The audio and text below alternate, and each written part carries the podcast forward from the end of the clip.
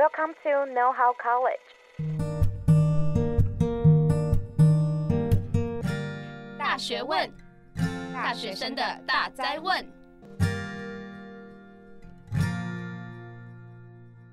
欢迎回来，大学问，大学生大哉问。我是主持人艾瑞克。三类科系啊，例如药学系、医学系，一直都是很多人的第一志愿。很多同学啊，他们会觉得说，哎，考到这些科系，未来好像比较有保障。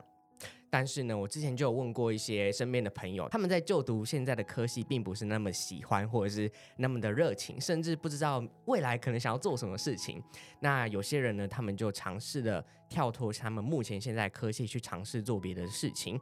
那我们今天呢，就邀请到，哎，同样也是就读三类科系，他是药学系的哦。然后来到我们现场，但是他跟一般的三类科系的学生比较不一样的是，他有在往别的领域去探索。那我们就欢迎 Angel 来到我们现场，欢迎 Angel。嗨，大家好，我是 Angel。那我现在是就读台北医学大学药学系临床药学组大四的学生。那跟大家介绍一下我自己好了，我用两个 Hashtag 跟大家介绍一下。第一个 Hashtag 呢，是我喜欢尝试不同的事物，所以像今天的主题啊，我有做一些像是行销相关的事情。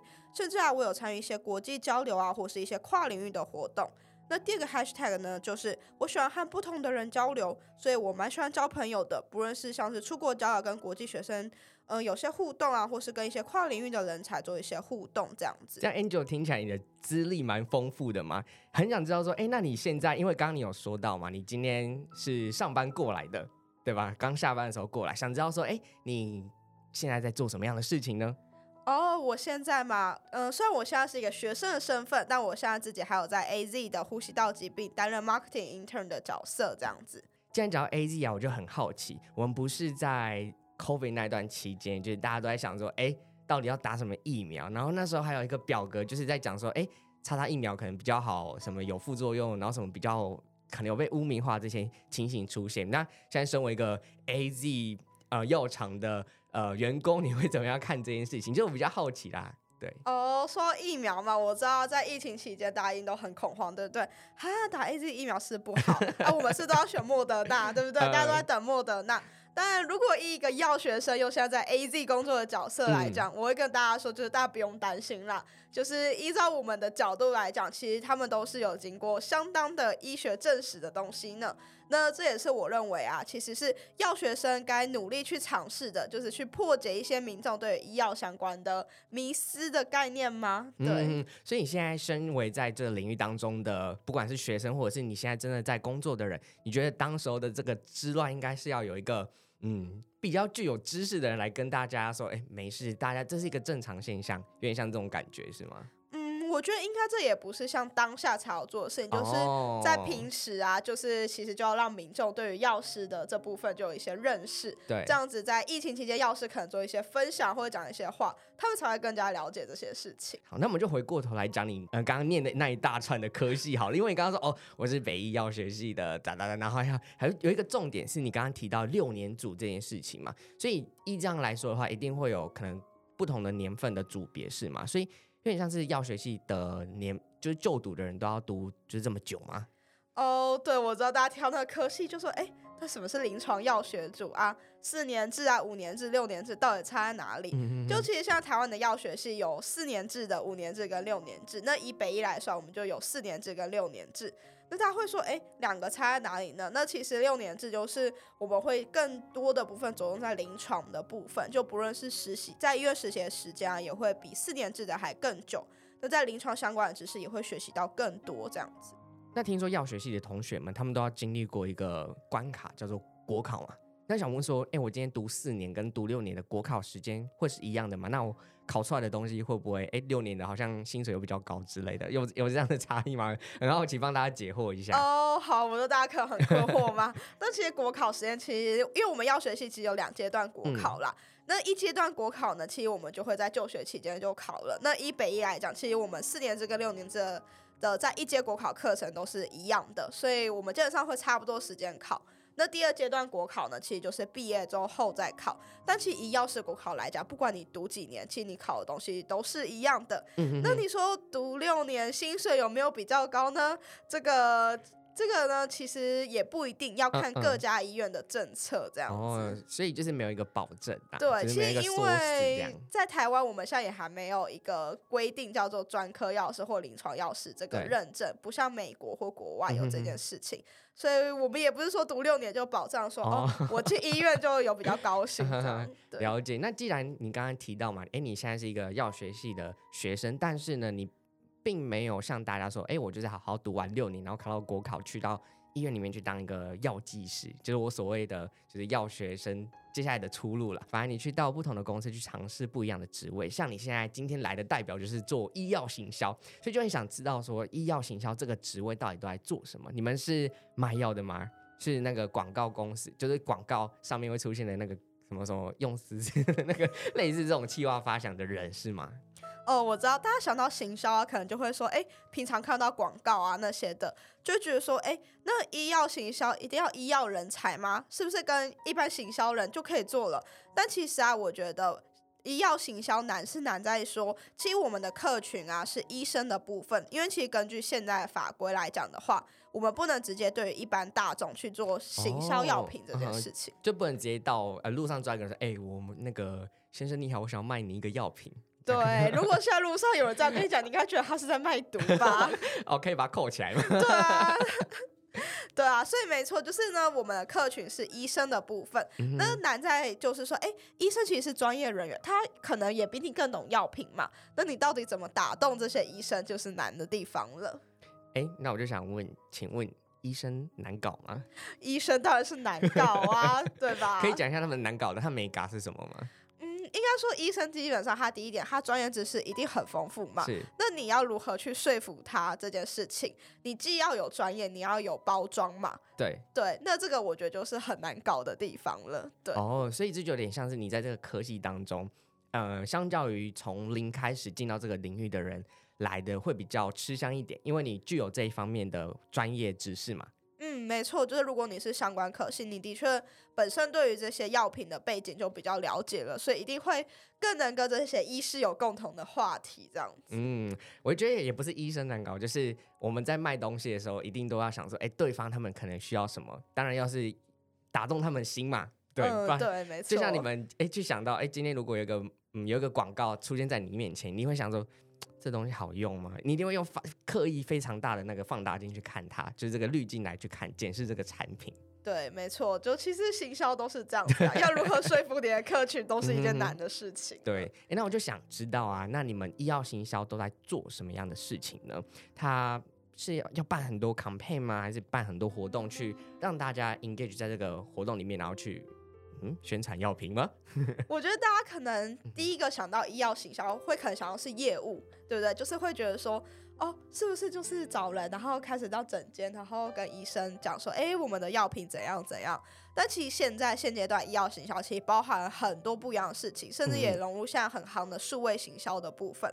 所以其实医药行销我们包含像是可能像数位行销部分，我们也会有一些短影片啊，或是一些卫教的影片的宣传，去跟医生讲这些事情。甚至我们也有做像是 Line 的推播啊，这些也是一种行销手法。那甚至我们也会像刚刚有提到办一些 campaign，我们也会做一些活动，不论是专业的活动啊，或是可能是比较 casual 的，就是跟病友一起同乐，甚至有什么办病友圣诞晚会这种，我们也会举办。感觉好温馨哦。对对对 对，要做温馨的活动，甚至呢，我们也会做像是大家有说策展嘛，这也是很夯的事情。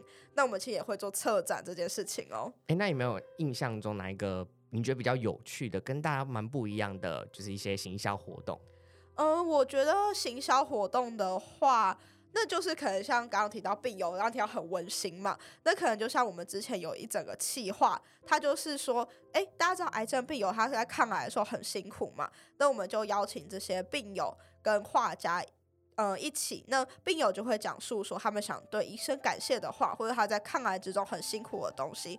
那画家把这个意象画成一幅一幅画，那我们把这个画呢，再跟病友一起把这个画送给医生，表达对医生的感谢。那之后呢，我们也帮他们做成一整系列的画展的策展，这样子。哎，你这当中有没有听到令会令你掉泪的故事？有，我们有 听到，就是呢，我们有看到一个算是小美眉吧，她、嗯、就。哼，那时候就握着我们手，就说很感动，就是他的，就是他的这些事情终于可以被具体的画下来，这这样子。那医生那边也很感动，他会觉得说，哦，终于找到说我当医生原来真的是协助病患的角色这样子。嗯、那你刚刚在你的经历里面提到说，你曾经在一间叫范社公司，以及现在的 AG 里面担任呃不同的职位，想知道说，哎，这样这两间公司的性质有什么不同，以及你为什么要呃去做这两种不同的选择？我觉得范思的话，他的工作性质，大家可能对范思比较陌生。那其实范思医药行销公司到底在干嘛呢？其实我们就是在帮药厂，呃，接一些行销相关的事情在做。所以就像刚刚提到的，药厂行销有很多种，所以我们做的事情也很多。就像刚刚提到数位行销，我们有帮忙做 Line 推播、影片，甚至是宣传都有。那再来呢，我们也有做策展啊，或是像简单的，比如说。呃，电子行销性的发送这样子，那这个大概就是我们的工作内容。那在范式的部分呢，好处是因为我们公司是接洽很多家药厂，所以你可以接触到的产品是非常多元的。那你可以发挥的创意也很多，因为可能每个客户都会有不同的稀奇古怪的要求，嗯、那你就是要去满足他们的要求嘛，因为你是帮他们做事的，所以你也会尝试到很多不同的事情。那在 AZ 的部分呢？因为大家也知道嘛，药厂的话，它是以单一产品线去分行销团队，所以呢，你个人只会负责其中一个产品线这样子，所以你可能会对单一产品线非常熟悉，但可能接触到就比较单一这样子。但好处是在药厂啊，因为你是决策端的角色。所以你可以看到面上也比较广泛，不论是看到说，诶，我到底要怎么跟业务去做接洽，或是呢，怎么去跟药厂里面呢，也会有比较像是 medical 部分的角色，那你们也要学着是如何跟他们去做沟通这件事情。嗯、这可能就是药厂跟我我之前在的范斯医学科技比较不一样的地方。了解，所以你像是范斯，他就是行销计划的执行者嘛，那你在 AZ 现在担任的角色就有点像是嗯决策者的。对嗯，可以这么说，就是因为虽然我也只是实习生啦，也不能决策到什么事情，但因为大家都知道嘛，就是有 product manager 这个角色嘛，就是大家行销应该都知道这个。那这个 product manager 就是负责决策的角色。那我在 AZ 的工作就是比较协助这些 product manager 去处理一些事情，并且给予他们一些建议，这样子。嗯，了解。这样听起来，你在这两家公司好像都学到蛮多。呃，行销相关的知识，那很想知道你一开始到底是为什么样会跳脱，就是大家所谓以往的安全的道路，然后到到一条另外的道路，然后去探索呢？就是想知道你这动机是因为，哎，你不想要获得高年薪吗？还是你觉得太无聊？就是有很多很多不一样的元素嘛？那想知道，就是如果是 Angel 你自己，嗯，当初抉择原因会是什么？好了，其实药师年薪也没有很 高啦，是吗？所以。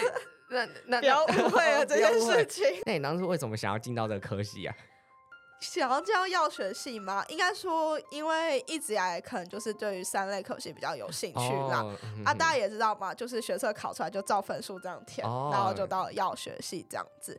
好，那刚刚提到说，哎、欸，为什么不想要像一般大家一样，就是当药师，嗯、只是好好的考完证照当个药师就好了？会想要尝试这么多事情呢？其实应该是我觉得说，我认为呢，身为一个药师啊，有更多不一样的面向去可以尝试。我去协助病人的部分呢，可以不用只用单一的方向，我其实可以用很多的部分去协助我的病患这样子。那想做行销呢，其实因为是说我本身就很喜欢接触新事物吧，那偶然参加一些可能比较跨领域一点的活动，那就会觉得说，其实行销啊也是一个蛮有趣的事情，因为我也很喜欢。解决问题跟发想一些事情，那我会觉得说，行销这件事情还蛮符合我喜欢做的事情。那如果又可以跟自己专业，像是医药啊去做结合，那我会觉得说，这其实是一个很棒，也可以以另一个面向去协助病患。一加一大于二啦。对对对对，就一加一大于二。对。那你在这个科系里面啊，毕竟呃也有一阵子了嘛，然后也尝试了进到这个领域，想知道就是这个科系里面，或者是你觉得在未来的道路当中有没有？什么样的推力迫使你做这样的决定呢？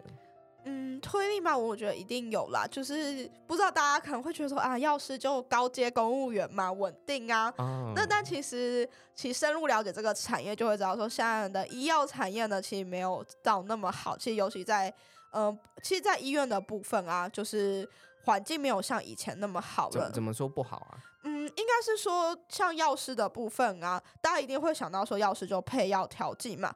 那的确，医院很大部分药师工作是配药调剂的工作。但是，身为药学系，你读了这么多专业知识，你其实只能做一个配药的部分吗？呃，对啊，就是你会有这个的疑惑，好像没办法发挥自己所长。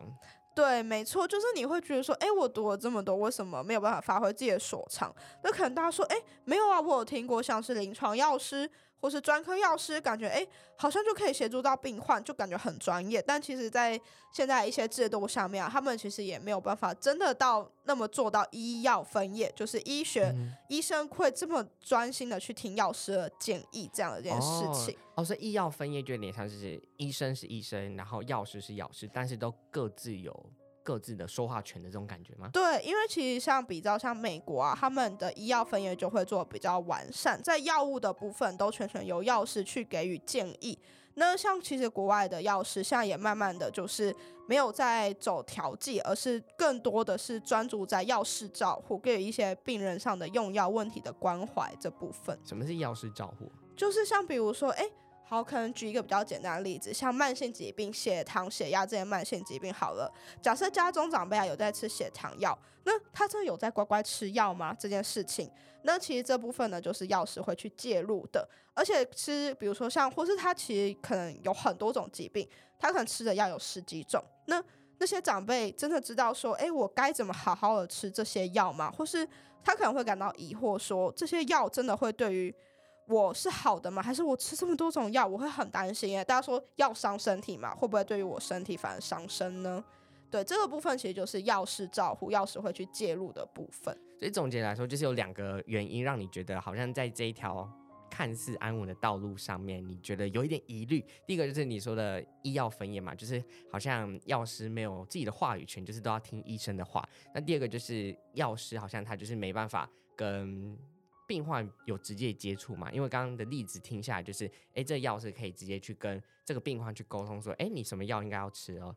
对，应该说，其实就是药师其实可以更多的部分是去告诉病患正确的用药观念或用药知识，去发挥自己的专业。但其实以台湾现在环境，呃，虽然很多学长姐有在推动这件事情，但我觉得目前的阻力还是蛮大的啦。嗯。那想必要放弃这个大家所谓的安稳道路，一定不是一个很容易的决定吧？想了解你想要转换跑道这个心路历程很艰辛吗？还是你觉得很顺利？就是哎、反正我医药知识嘛，跨到行销领域好像很简单的感觉啦。嗯，我觉得跨到行销领域当中一定蛮艰辛的。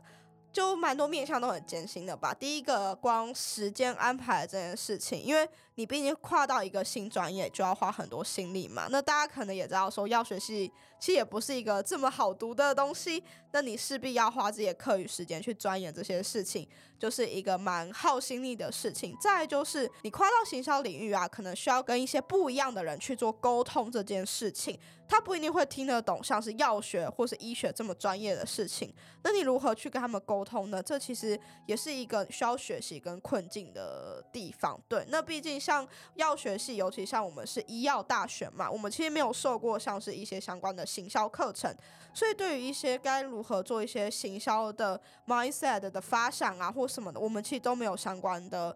概念或经验这样子，所以等于是从零开始这件事情，所以一定遇到很多挫折。就人家是互相啦，你跟对方没有医药知识的人讲，呃，药学相关的时候，也需要有些耐心。但对方在跟你讲一些行销的一些眉角的时候，你也要一些需要他的帮助。对，没错。而且可能大家就会觉得说，啊，你就要学系啊，干嘛每次要跨到行销嘛？对吧？就是有这种的质疑嘛。对。哎、欸，那你家人对于你做这个决定的看法是什么？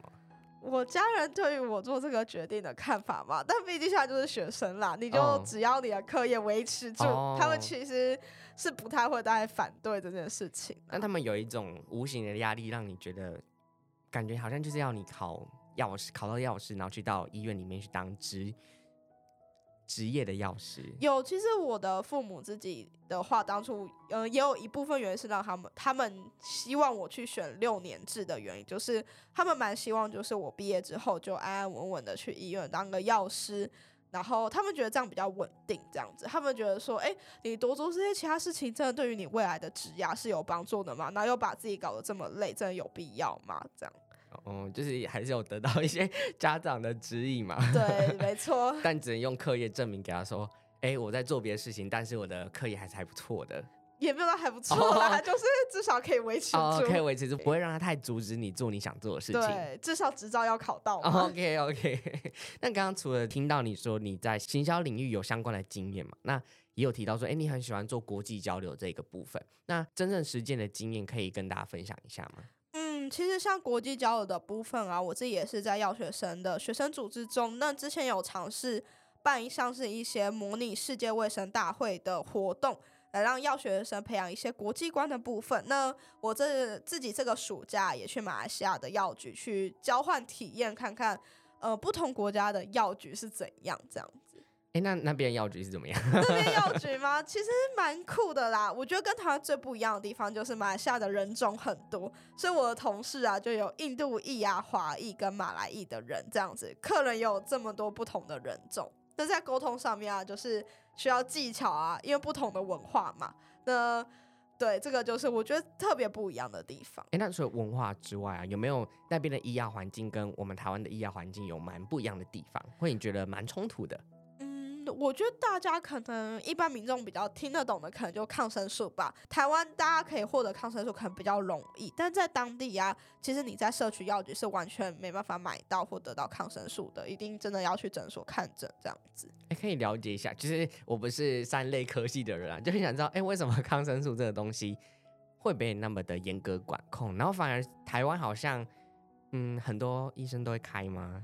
哦，其实如果照药师的角度啊，当然该开抗生素的时候一定要开嘛。Oh, oh, oh, oh. 但是抗生素啊，其实就大家有听过抗药性这个问题哦，oh, 对对，就是当你太频繁的使用抗生素，当你真的到很严重疾病的时候，我们就没有抗生素可以用。有点像抗生素是我们的武器库，去对抗细菌的武器库。那你把你前线的武器都已经用光了，你就越后面只能越拿出你的压箱宝，拿出很后线的武器。那真的后连后线都没了的话，那你是就是没有办法。抵抗对抵抗这些细菌了，这样子哇，这样听起来好像有点危险呢。对对对对，所以这其实也是台湾一个抗生素蛮滥用的一个问题啦。OK，那所以你在那边有遇到蛮多不一样人种的人来跟你买药，那你在沟通上面有令你觉得很有趣的地方，或者是蛮不适应的吗？我觉得蛮不适应的。第一个就是呢，因为当地有华人，所以他们有的时候会觉得我是当地人。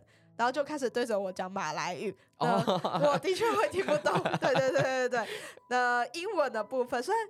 我可能英文算自认应该还可以，可是他们的英文实在有一个口音哦，就是很难懂的口音。对，我懂这个，我懂。对，所以我在那时候在那一个礼，那大概快三个礼拜，我真一度觉得说自己英文是不是很糟啊？为什么我讲英文都没有人听得懂？对，所以那时候就找自己的主管求助嘛。对，我就只能当我听不懂的，就看向我的主管，然后用一个求助的眼神看向他，想要帮忙这样子。哇，那你总结一下你这一段经历，你觉得你有学到什么东西吗？我觉得学到的东西呢，比较多是一个体验吧。毕竟很少有药学生可以在就学期间去一个不同国家的药局工作，甚至你未来毕业之后，你也根本不可能有机会到一个其他国家的地方工作。哦所以也可以借机了解一些不同国家地方的药学体制到底是什么，来跟台湾做一下对比啦。这样听下来，你跨领域的经验其实很丰富。你从原本的药学系的这个学生，然后跨到行销领域之外呢，然后也会去做很多国际交流活动。那我就想问啊，就是就因为应该大家都会好奇啊，就是做那么多尝试之后，想知道你，那你有觉得哪一个方向是你比较喜欢的，或者是你可能未来的两到三年会想要尝试的方向的吗？就是。大家可能不 最不想被问的问题，我知道大家对职涯都会很迷茫嘛。对。那其实虽然我做了那么多事，感觉哎、欸，是不是已经很知道自己要干嘛？当然是还没有。我现在也是处于一个很迷茫的阶段嘛。而且我觉得我现在是因为做了太多事情了，哦，所以你会觉得说，哎、欸，每个东西好像都有你喜欢的地方，但也有说，嗯，我没有那么喜欢的地方，好像每个又做得来，但。呃，又有一些让你觉得很失望的地方，所以你就会觉得说，他更不知道自己到底要干嘛了。嗯，大家都说多方尝试，但当你真的尝试过后，你就会觉得，哎、欸，好像都可以，反而根本不知道自己要什么了。没错，没错。但但我觉得这是一个蛮好的方式啊，就是你尝试过后，你至少知道自己不喜欢什么，至少可以踢掉、剔除那些不喜欢的路。对对对，就算绕一点路啦，但是就可以剔除一些真的自己不喜欢的事情。嗯哼，哎、欸，那就很想知道你在最后啊，有没有想要给也跟你一样自己在迷惘的大学生们有什么样的建议？我觉得给跟我一样要学生的建议，第一个就是要勇于踏出自己的舒适圈吧。我觉得就像刚刚提到，三类科系啊，都会习惯性的就是窝在舒适圈内嘛，就会觉得说反正我有执照就可以。但我觉得就是勇于跨出那一步，踏出自己的舒适圈。毕竟可能现在工作也在变，那就像刚刚提到的，就是。哎，我真的只能用单一的方式去发挥我的药学知识或协助病患吗？我是可以有更多不一样的方法，所以我会鼓励大家说，哎，趁大学期间啊，有机会的话就去多去尝试一样不同的事情。那可能在尝试过的时候，你会感到挫折，感到迷惘。但我觉得，因为现在都是学生啦，那就再努力的修正就好了。那我觉得另外一个建议啊，就是可以多找一些可能已经出社会啊的学长姐聊聊。那跟不同的学长姐聊聊，你可能也会更清楚说，哎，我到底自己想要的工作形态是什么？这样子。我觉得你讲的建议非常的实际，然后也非常的 激励人心。对，就是就算你今天在迷惘，你还是可以找到很多的方式去做。呃，不同的尝试，那甚至可以找到前辈来跟你聊聊。我觉得这些都是，哎，同都是曾经我在大学时期尝试过的方法。我觉得，就我现在来看，我觉得是蛮有用的。嗯，没错，我自己也是觉得蛮有用的啦。那我帮大家做一下总结。那今天呢，我们是邀请到了，呃，现在是药学系，但是跨了蛮多领域的 Angel 来到我们现场。那他一开始就跟我们分享说，哎，在这个药学系的体制下，可能会是。未来的规划可能会是长成怎么样子？那接下来我会带到说，哎，他自己在医药行销这个领域的呃尝试啊，有什么样的有趣经验可以跟大家分享？那以及在跨领域当中遇到什么样的困难，也是可以让大家去参考的意见。那最后，Angel 提到跟着自己的。兴趣就是做国际交流这个活动，然后去延伸出自己还可以做怎么样的活动，然后也是在多方的尝试。那最后提到两点可以给大家还在迷惘的大学生们的一些建议：第一个就是多方尝试，第二个是去找到过去的学长姐可以来请教。对，那我们今天就很感谢 Angel 来到我们现场，跟我们分享这么多。那其实最后我蛮想跟大家分享一个概念，就是我也是在听 Podcast 的时候，哎，觉得很适合跟大家分享的，就是这个也是一个呃，曾经也在读医药学系的人说过，他说很多人都会哎考上这个科系，就觉得哎，我好像未来就是要走这个方向。但其实如果你今天转念一想，去想说，哎，你今天来读这个科系，是这个科系要教你这个相关的知识，但你这个知识是可以应用在不同的地方的话。你就不用被自己绑死了，你可以反而去多方尝试，然后找到更宽广的路。对，我觉得这一点还蛮不错的。就像大家说的嘛，就是如果对于现在工作你觉得很厌烦，那不如就是去创造新的工作嘛。那如果听完这集节目，让你对于药学系的跨领域这个身份，你让更了解的话，请帮我分享给你身边也在迷惘的大学生们。那同时呢，也不要忘了追踪我们的 IG、YouTube 频道，并在各大平台帮我们留下五星好评，也可以透过评论留言跟我们互动哦。那大学问，我们下次再见，拜拜，拜拜。如果你喜欢今天的节目内容，欢迎到大学问 IG 追踪支持我们，并在各大平台订阅我们的节目哦。我们下次见，拜拜。